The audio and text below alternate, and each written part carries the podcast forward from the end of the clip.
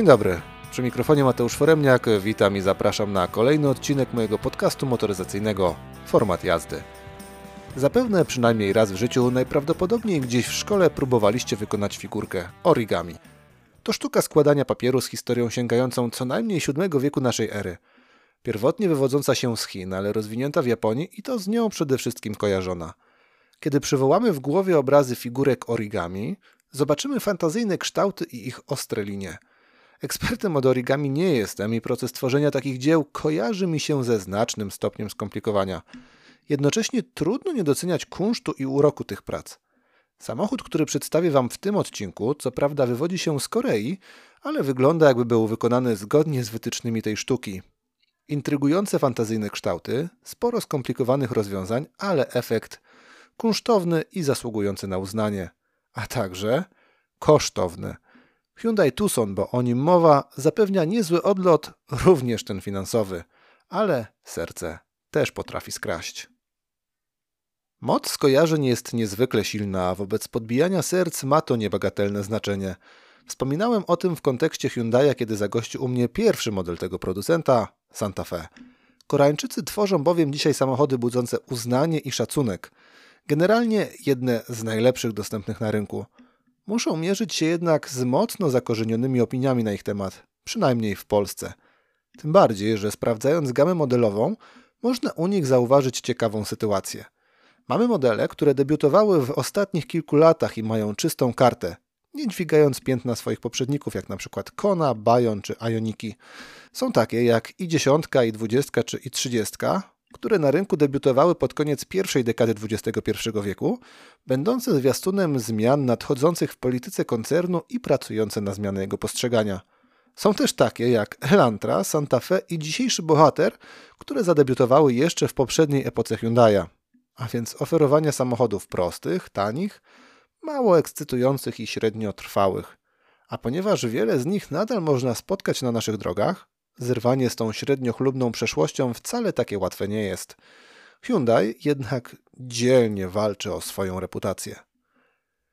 Tucson zadebiutował na rynku w 2004 roku, będąc wierną kopią wychodzącej w tym samym czasie drugiej generacji Kia Sportage. Poszukiwania różnic można zostawić ambitniejszym przedszkolakom, bo było ich dosłownie kilka i poziom wyzwania jest adekwatny do możliwości poznawczych pięciolatków. Były to czasy, kiedy wspólne korzenie tych koreańskich marek były dużo mocniej zaznaczone.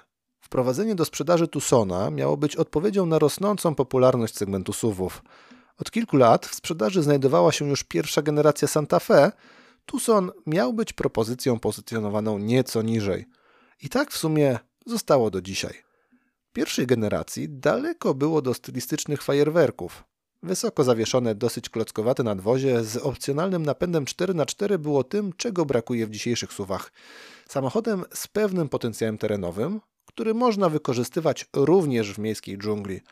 Pierwsze wcielenie tego modelu globalnie wytrwało na rynku do 2009 roku, chociaż w Ameryce Południowej można było kupić tę wersję jeszcze w 2018.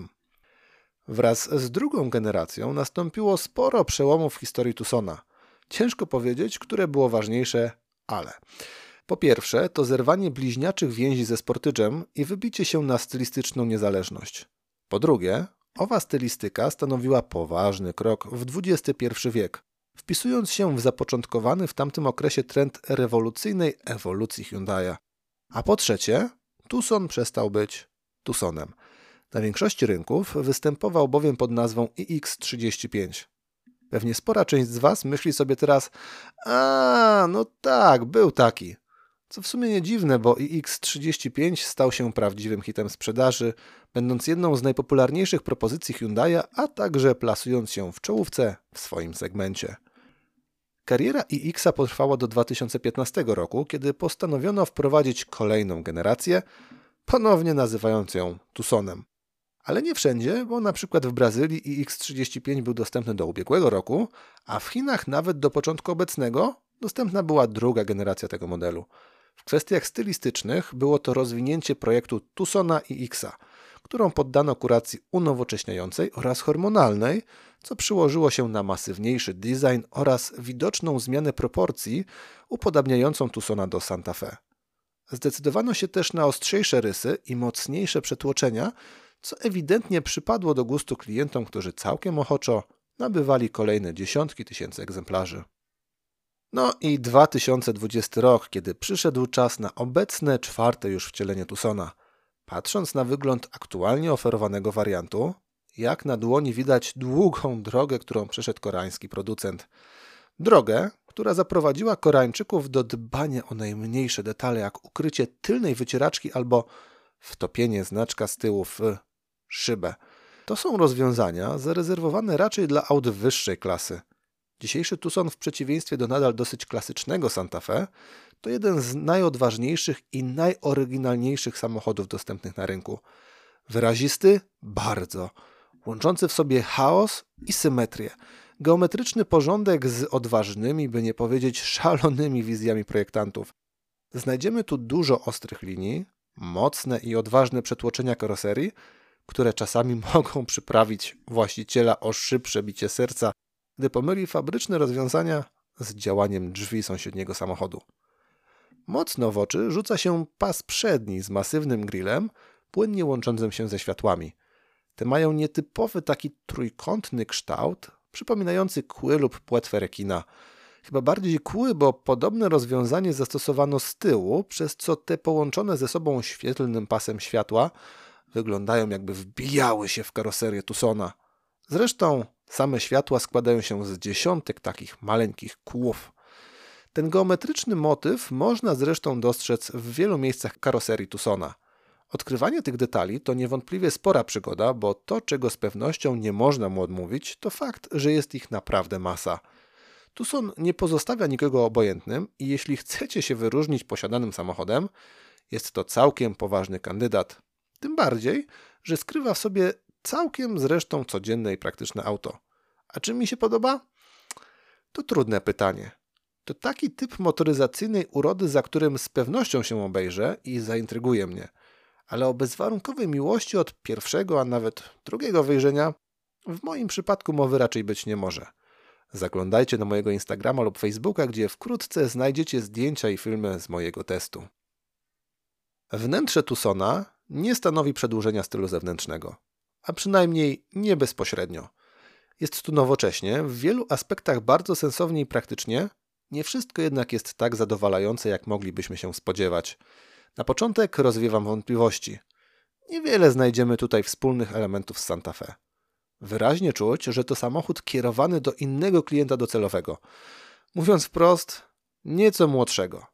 Co za tym idzie, w Tucsonie zrezygnowano z tej szalonej wręcz, pływającej konsoli, stanowiącej przyciskowe centrum dowodzenia. W przypadku Tucsona również konsola przychodzi płynnie w tunel środkowy, pasażerowie z przodu są też fajnie zabudowani, jest to ciekawy kierunek stylistyczno-użytkowy, jednak sterowanie fizycznymi przyciskami zastąpiono pośrednią formą ewolucji, a więc przyciskami dotykowymi. Nadal mamy możliwość ustawienia temperatury lub zmiany głośności multimediów przy pomocy jednego ruchu ręką, zamiast wizyty w otchłani systemu. Nie są to jednak już tak pewne i sprawdzone klimaty jak w większym suwie Koreańczyków. Działa to całkiem sensownie, chociaż utrzymane jest w tonacji piano black, którego na marginesie znajdziemy na pokładzie Tucsona całą masę. Co za tym idzie, każdy kontakt naszego palca z tym kokpitem pozostawia swój ślad. To rozwiązanie ma jednak swój plus. O ile bowiem w Santa Fe ekran multimedialny sprawiał wrażenie mało subtelnego dodatku, wrzuconego trochę jakby na siłę do tego klasycznego wnętrza, w Tucsonie udało się uzyskać bardzo fajny i spójny efekt. Ekran jest bowiem połączony w jedną całość z tymi dotykowymi przyciskami, tworząc wspólnie prawdziwe centrum dowodzenia. Dzięki temu Choć jest on o standardowej w przypadku wyższych wersji aut tego producenta przekątnej 10 i 25 cala, wygląda na większy, poważniejszy, ale co najważniejsze, jest sensownie wkomponowany w całość kokpitu. Z tradycyjnymi przyciskami trudno byłoby uzyskać podobny efekt, więc mimo wszystko pewien plusik dla projektantów Hyundai się należy. Nieco niżej kokpit zaczyna przechodzić w tunel środkowy – pod tym centrum dowodzenia znalazło się miejsce na półkę na telefon. Są tam też dwa złącza USB, jest gniazdo 12V, jest też ładowarka indukcyjna. Zabrakło mi jednak możliwości zamknięcia tej półki, bo taka wyrwa wygląda co najwyżej średnio. Dalej mamy kilka przycisków. tym razem w formie tradycyjnej. Przyciskowa skrzynia biegów, ustawienia podgrzewania i wentylacji foteli, mamy też przełącznik trybów jazdy. Nie zapomniano też o uchwytach na kubki, choć znowu nie mają one opcji zasłonięcia. Mamy też tutaj bardzo masywny i konkretny podłokietnik ze schowkiem. To ważne, bo w połączeniu z fajnie wyprofilowanym podparciem na boczku drzwi mamy możliwość bardzo wygodnego ułożenia się za kierownicą Tucsona. Pod warunkiem, że nie wybieramy się w tak naprawdę długą trasę, bo wtedy podłokietnik okazuje się być trochę za twardy. Choć i tak jest lepiej niż w przypadku Isuzu D-Maxa. Jako pasażerowie nie mamy raczej powodów do narzekania. Po pierwsze, otaczają nas naprawdę klasowe i eleganckie materiały. Plastiki są miękkie, gdzie niegdzie spotkamy materiałowe wstawki. Wszystko poskładane tak, że nawet kurz się nie wciśnie w żadną szparę. Fotele dobrze wyglądają na pierwszy rzut oka, choć nie są aż tak stylowe jak w Santa Fe. Co najważniejsze, oferują sporo wygody.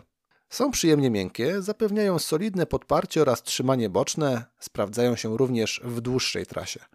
Przypadku kierowcy mamy oczywiście pełną regulację. Obecne na pokładzie testowanej wersji elektryczne sterowanie z pamięcią ustawień jest elementem pakietu Luxury, dostępnego dla topowej wersji Platinum oraz N-Line, wymagającego dopłaty 9,5 tysiąca złotych.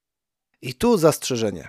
Do testu otrzymałem w zasadzie wszystko mającą wersję wyposażenia. Ona robi wrażenie, również ceną. Nawet w uboższych konfiguracjach Tucson jest jednak całkiem porządnie wyposażony. Wrócę jednak do tego tematu nieco później. W oczy kierowcy rzucają się z pewnością dwa rozwiązania. Pierwszym jest cyfrowy zestaw wskaźników. Treści na nim wyświetlane są standardowe dla obecnej generacji modeli Hyundai'a. Innowacja polega na wyglądzie całego elementu. Nie imituje on bowiem tradycyjnych zegarów, wygląda jak postawiony przed kierowcą tablet lub duży smartfon. Wygląda to specyficznie, czasami brakuje trochę osłony przed światłem, nawiązuje jednak do tego futurystycznego stylu zewnętrznego. Drugim elementem przyciągającym uwagę kierowcy jest kierownica. Czepiałem się w Santa Fe, czepiałem się w konie, że mają one bardzo tradycyjny wygląd. No to w Tucsonie mamy powiew świeżości, ale co jeszcze ważniejsze, nie tylko względy stylistyczne są tu podbudowane. Ta kierownica ma bowiem dwa zestawy poprzecznych ramion. Jedno standardowo w połowie, drugie mniej więcej w jednej trzeciej średnicy. Wygląda to ciekawie, jest jednak bardzo wygodne z praktycznego punktu widzenia. Mi się podobało i wizualnie, i użytkowo. Dlatego trochę się dziwię, że Hyundai nie wrzuca tego rozwiązania do wszystkich swoich modeli. Wrzuca za to kilka przycisków na lewo od kolumny kierowniczej służących do regulacji położenia świateł, wyłączania kontroli trakcji czy otwierania bagażnika. Skoro już wspomniałem o wyglądzie kierownicy, powiem od razu o prowadzeniu Tucsona. I to jest jeden z tych elementów, które niekoniecznie nas zachwycą. To maszyna preferująca spokojną jazdę, bez ekscesów. W takich warunkach kierowca będzie dosyć zadowolony, bo prowadzi się pewnie i przewidywalnie. Nawet przy wyższych prędkościach, choć tutaj ujawnia się inny, zaskakujący defekt. W Tucsonie jest dosyć głośno od pułapu 120 km na godzinę. Oczywiście to inny poziom głośności niż w Dusterze czy Townstarze, ale jak na aspiracje producenta i tego modelu, byłem trochę rozczarowany. Fajnie by było również, gdyby firmy budujące polskie drogi przyłożyły się do swojej roboty, ponieważ zawieszenie jest tutaj dosyć sztywne i wszelkie niedostatki nawierzchni zaraz poczują elementy naszego ciała. Jednocześnie, pomimo tej wyczuwalnej sztywności, Tucson wyraźnie przychyla nam się w zakrętach. Co za tym idzie, trudno powiedzieć, że czuję się tu satysfakcję. Ja, szczególnie pamiętając to, co oferowało Santa Fe, byłem tym wszystkim nieco zawiedziony. Wyjątkowo ponarzekam też na systemy asystujące w Tucsonie. Chociaż w sumie nie wiem, czy na systemy. W każdym razie, miałem tym razem kilka ale. Przede wszystkim przy niższych prędkościach, nawet z wyłączonymi wszystkimi systemami, cały czas miałem wrażenie, jakby coś korygowało mój tor jazdy. Było to nieco irytujące i niezbyt mi się podobało. W kilku sytuacjach, na przykład w obecności pasów do skrętów, system gubił się i ostrzegał nas, że robimy coś źle. Przydałaby się również czytelniejsza informacja o pojawieniu się samochodu w obrębie radaru aktywnego tempomatu. Zaskakiwało mnie to, że asystent prowadzenia nie wymagał obecności dwóch rąk na kierownicy. No i może pierdoła, ale irytująca. Wycieraczki ustawione w trybie automatycznym hmm, niewiele robiły sobie z obecności deszczu na naszej szybie. Tak to jest, jak się przyzwyczai człowieka do dobrego. Później zaczyna szukać on dziury w całym, bo generalnie nadal na tle tego, co znam z aut innych producentów, rozwiązania Hyundai'a są absolutnie topowe. Mniej topowy jest system, który znajdziemy na pokładzie. Na plus fakt, że wspomniany już ekran multimedialny jest nieco zwrócony w stronę kierowcy. Fajnie też, że można się dogadać z asystentem głosowym, który jednak strzela focha, kiedy chcemy, aby zrobił coś związanego z nawigacją. Poza tym znajdujemy tutaj klasyczne rozwiązania rodem od tego producenta. Aby znaleźć różnicę między tym, co dostałem w Santa Fe i konie, trzeba naprawdę mocno zagłębić się w meandry systemu. Powtórzę tylko na wypadek, gdybyście nie słuchali poprzednich testów.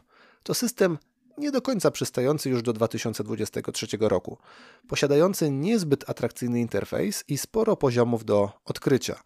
Mimo tego ma akceptowalną intuicyjność, nie przypada również w temacie płynności działania.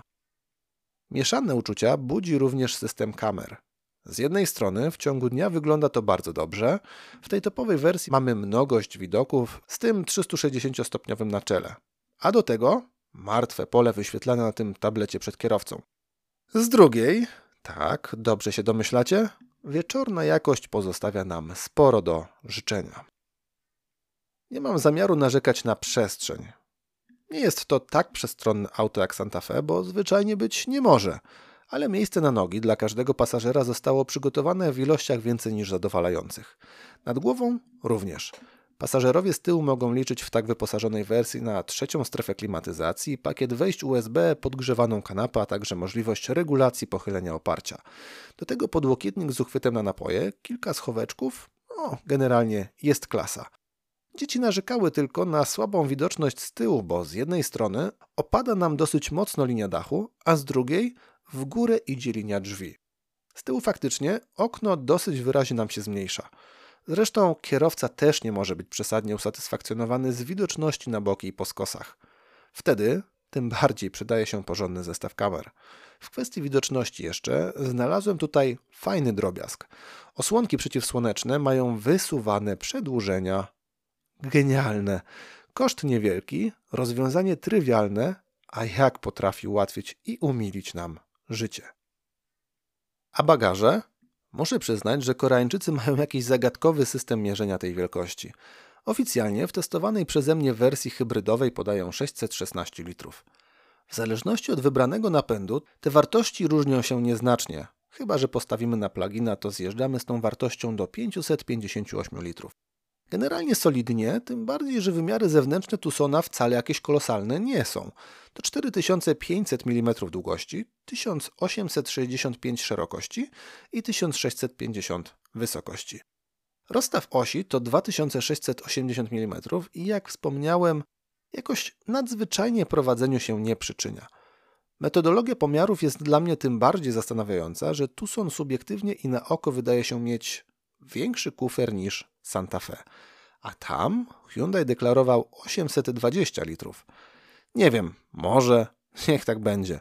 W Tucsonie jest sensownie, a po złożeniu kanapy uzyskujemy ładną, płaską w miejscu łączenia, choć nieco nachyloną powierzchnię o wielkości 1795 litrów. Co fajne, szczególnie w kontekście Dustera, widać tu sporą dbałość o detale, bo chociażby podłoga została wykonana z eleganckiego plastiku, dokładnie obłożonego materiałem. Roleta zyskała prowadnicę, a pod podłogą mamy dostępny schowek na nią. Są też dźwignie do składania kanapy od strony bagażnika, a sama kanapa dzieli się w stosunku 40 na 20 na 40. Naprawdę sensownie to wszystko zorganizowano. Podsumowując, stylowo, przestronnie, jakościowo, ale kilka rzeczy do poprawy by się znalazło. Generalnie na mocną czwórkę z plusem, gdyby dorzucić nieco lepsze wyciszenie i dopracować kwestię zawieszenia, byłaby zasłużona piątka. Jeszcze więcej spraw znalazło się w moim notatniku w kontekście zespołu napędowego. Dzieje się i to sporo. Ponownie, nie wszystkie zapiski są z gatunku tych pozytywnych. Pod maską Tucsona, która na marginesie jest cholernie ciężka, zawsze pracuje silnik 1.6 TGDI. To jest baza, którą jednak skonfigurowano na kilka sposobów. W przypadku najbardziej podstawowej wersji mamy tutaj silnik wyłącznie spalinowy o mocy 150 koni mechanicznych. Do tego sześciobiegowy manual oraz napęd na przednią oś. Ta 150-konna opcja może być też w wyższych specyfikacjach sparowana z 7-biegową dwusprzęgłową skrzynią DCT. Jest wtedy jednak wsparta układem miękkiej hybrydy. Mamy też opcję 180-konną, która występuje tylko i wyłącznie z napędem na 4 koła i tym niewielkim elektrycznym wsparciem. Mamy też opcje typowo hybrydowe o mocy 230 koni mechanicznych, sparowane dosyć nietypowo dzisiaj z sześciobiegowym automatem, do wyboru z napędem na jedną lub dwie osie. Mamy też hybrydę typu plug-in, którą też obsługuje sześciobiegowy automat, ale ona ma 265 koni mechanicznych i zawsze napęd na cztery koła. Uff, mam nadzieję, że niczego Wam nie pokręciłem. W moje ręce trafiła ta 230-konna hybryda z napędem 4x4. Rzucam zatem dokładniej okiem na specyfikację techniczną i teraz cytuję. 350 Nm, setka w 8,3 sekundy, prędkość maksymalna to 193 km na godzinę, a średnie deklarowane zużycie paliwa, brzmiące zresztą całkiem wiarygodnie, to między 6,2 a 6,6 litra na 100 km. Teraz wyciągam swój kajecik i lecę z notatkami, bo działo się tu sporo. Na początek ciekawostka. W przypadku napędu hybrydowego Hyundai ograniczył ilość dostępnych trybów jazdy. Nie ma, że jeździsz sobie jakoś tam normalnie. Albo oszczędzasz, albo ciśniesz. Zaproponowano zatem tylko tryby Eco i Sport. Różnica między nimi, ponieważ są to jednak skrajne opcje, jest mocno i wyraźnie wyczuwalna. Eco jakoś nie grzeje, choć całkiem znośnie radzi sobie z tym autem. Ale jak już włączymy sport, robi się dynamicznie, a nawet wręcz narowiście.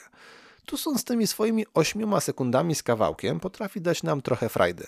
W żadnym wypadku nie zostawia nas z poczuciem niedosytu lub obaw o wykonywane manewry. W trybie sport czujemy też wyraźną zmianę ustawień zawieszenia i układu kierowniczego, co jak już wspominałem, niespecjalnie poprawia nasze odczucia z takiej nieco dynamiczniejszej jazdy. Fajne jest to, że zmieniają się też nastawienia naszego tempomatu. W trybie Eco wyraźnie stara się przewidywać mocniej to, co dzieje się dookoła. W trybie sport pozwalając sobie na nieco więcej swobody i szaleństwa. Tucson nadal próbuje zgrywać offroadowca, ale tak szczerze, niewiele zostało tutaj tego terenowego genu. Owszem, mamy napęd na cztery koła, mamy nawet kilka trybów jazdy w mniej pospolitych warunkach, ale nawet patrząc na ten samochód, trudno traktować go poważnie w tych kategoriach. Jakieś gruntówki, no to tak, ale nic więcej. Osobiście nieco bym się obawiał poważniejszych wyzwań, byłoby mi też tego samochodu zwyczajnie szkoda. Prześwit to w sumie zaledwie 17 cm, kąt natarcia wynosi 17,4, a zejścia 23,4. Nie są to wartości, które nawet na takim w sumie laiku offroadu jak ja robiłyby jakiekolwiek wrażenie. Ale dobra, zamontowali nam tutaj ten napęd 4x4, za który zresztą niemało musieliśmy dopłacić. Co dostajemy w zamian? Trzy tryby jazdy. Na śnieg, błoto i piasek, a także system automatycznego doboru momentu obrotowego na każde koło. Osobiście uważam, że to spoko opcja do codziennej jazdy, jeśli chcecie poczuć się na drodze jeszcze pewniej jadąc z rodziną. W teren, no, bądźmy poważni. Szczerze mówiąc, wrzucenie sześciobiegowej skrzyni automatycznej do takiego samochodu nie do końca wydaje się dobrym pomysłem. W praktyce powiedziałbym, nie było tak źle, jak się spodziewałem. Pewnie, w kilku momentach przydałoby się to dodatkowe przełożenie i na pewno nikt by się na nie nie obraził. Ale z drugiej strony, skrzynia radziła sobie z Tucsonem całkiem solidnie, a w trybie sport nawet bardzo ambitnie. Całkiem sporo wyciskając z tego układu napędowego. Co ważne, jest dosyć delikatna podczas zmian biegów, tylko przy wyższych prędkościach i obrotach trochę nam czasami szarpnie. No a teraz kwestia w sumie najistotniejsza użytkowo. Czy warto pchać się w tę hybrydę? Jeśli mam być szczery, nie jestem święcie przekonany. Różnice w cenie nie są do końca miarodajne, bo jednak w każdej wersji hybrydowej dostajemy automat i większą moc, ale mówimy tu o kwocie rzędu 30 tysięcy złotych. Sporo, wypadałoby, aby spłaciło się w mniejszym zużyciu paliwa. I tu dochodzimy do kluczowej kwestii. Testowana hybryda to miks 180 koni mechanicznych z silnika spalinowego i 60 z silnika elektrycznego, które połączone dają nam wspomniane 230 koni. Akumulator ma pojemność 1,5 kWh, co w praktyce, jeśli wykrzesamy z siebie arcymistrza muskania pedału gazu, Pozwoli nam na przejechanie 5-6 km wyłącznie na prądzie.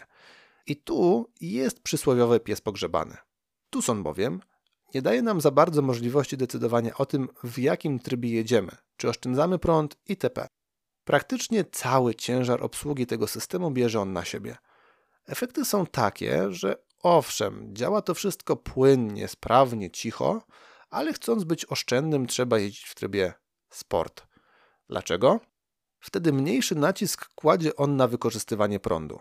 Dzięki temu jest on używany w sytuacjach, które mają sens z punktu widzenia użytkownika, co pozwala urwać końcówki wartości spalania. W trybie eko prąd zużywa szybko i jak jedziecie gdzieś dalej, a on po wypstrykaniu się na tych 5-6 km zacznie korzystać zaraz z silnika jak z generatora. A wtedy spalanko idzie nam ostro w górę, tym bardziej, że nie zadowala się odbudowaniem 1 czwartej zapasu, tylko chce mieć zaraz znowu 3 czwarte, a najlepiej to wszystko. Nawet na autostradzie miałem sytuację, w której Tucson postanowił się podładować, więc spalanie poszybowało mi do niebotycznych wręcz wartości. Co ciekawe też, on nie lubi płynnej jazdy. Im płynniej i spokojniej jedziemy, tym mniej energii odzyskuje z hamowania. Co za tym idzie? Hm, zaraz musi się podładować. I tak w kółko. W pluginie, którego miałem w Santa Fe, byłem w stanie jeszcze jakoś to łyknąć, tym bardziej, że można było tam faktycznie sporo urwać na tym elektrycznym dopingu. A do tego dużo rzeczy też sobie poustawiać. Tutaj? No nie za bardzo mi się to udawało. Znam hybrydy, które potrafią robić to wszystko lepiej. Nawet wam niedawno jednej z nich opowiadałem. Jak zatem wypadł Tucson w liczbach? Miasto to przedział w okolicach 7,1 do 7,5 litra. Niby nieźle, biorąc pod uwagę prawie 1700 kg masy własnej i napęd 4x4. Ale w Santa Fe z minimalnym prądem udawało mi się zejść bez większego problemu poniżej 7 litrów. A i 4x4 było na pokładzie. Jeden raz z Tucsonem udało mi się wykręcić 6,5 litra w mieście. Ale to było jak przebiegnięcie maratonu z osłoną aerodynamiczną przed sobą. Drogi krajowe to jedyny obszar, gdzie spokojnie i bez wysiłku schodziłem z Tucsonem do wartości z szóstką z przodu. Choć tych, które zaokrąglalibyśmy do siódemki, konkretnie 6,5-6,7 na setkę. Trasa szybkiego ruchu i autostrada wymagają stworzenia dwóch kategorii. Pierwszą nazwałbym na sucho, a drugą imprezową, bo było ostre ładowanie. Dobra, żarty na bok, bo w sumie śmiesznie nie jest. A więc SK na sucho to znośne 7,4 do 7,9 litra na setkę. Ale jak się załączy imprezka, to i 9,1 się pojawiła. A autostrada? Kiedy Tucson mówi nie pije, zadowala się poziomem 8,4 litra na setkę. Częściej jednak chciał balować, a wtedy 11,4 przez 11,6 do nawet 12 litrów na setkę. Moim zdaniem trudno obronić takie wartości. Z testowej wycieczki na dystansie ponad 260 km osiągnąłem średnią 8,6 litra. Cały test, podczas którego przyjechałem ponad 600 km, zamknąłem wynikiem 8,3 litra. Przypomnę tylko, co prawda w pluginie, ale większe, cięższe, również z napędem 4x4 Santa Fe, zamknęło test na poziomie 6,1 litra na setkę, spędzając ze mną sporo więcej czasu w trasie. Ocena tego samochodu do łatwych nie należy. Pod wieloma względami to wzór dla konkurentów, punkt odniesienia i nie dziwi mnie niemała popularność tego modelu. To aktualnie najlepiej sprzedający się model Hyundai'a, nie tylko w Polsce, ale i na świecie. Jeden z najchętniej ogólnie kupowanych na rynku. I ja to rozumiem. Ma ciekawy i wyrazisty design, jest świetnie wykonany, znakomicie wyposażony, oferuje wzorowe bezpieczeństwo, świetne systemy asystujące, a spokojna podróż nim to jedne z najlepszych warunków w kategorii tych bardziej przyziemnych samochodów. Hyundai wykonał tutaj kawał bardzo dobrej roboty. Roboty, za którą jednak każe sobie bardzo sowicie zapłacić. I teraz czas na łychę dziegciu w tej beczce miodu. Stawiam dolary przeciwko orzechom, że w tych rankingach sprzedaży no nie króluje wersja porównywalna do tej, którą testowałem. Bo o ile te dolne strefy konfiguracyjne jeszcze jestem jakoś w stanie zrozumieć, o tyle ten topowy obszar, z którym miałem styczność, jest zwyczajnie drogi.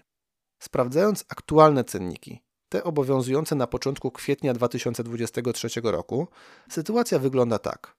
Podstawowy Tucson to wydatek rzędu 128 400 zł. Można wyrwać jakąś promocję i robi się nieco taniej.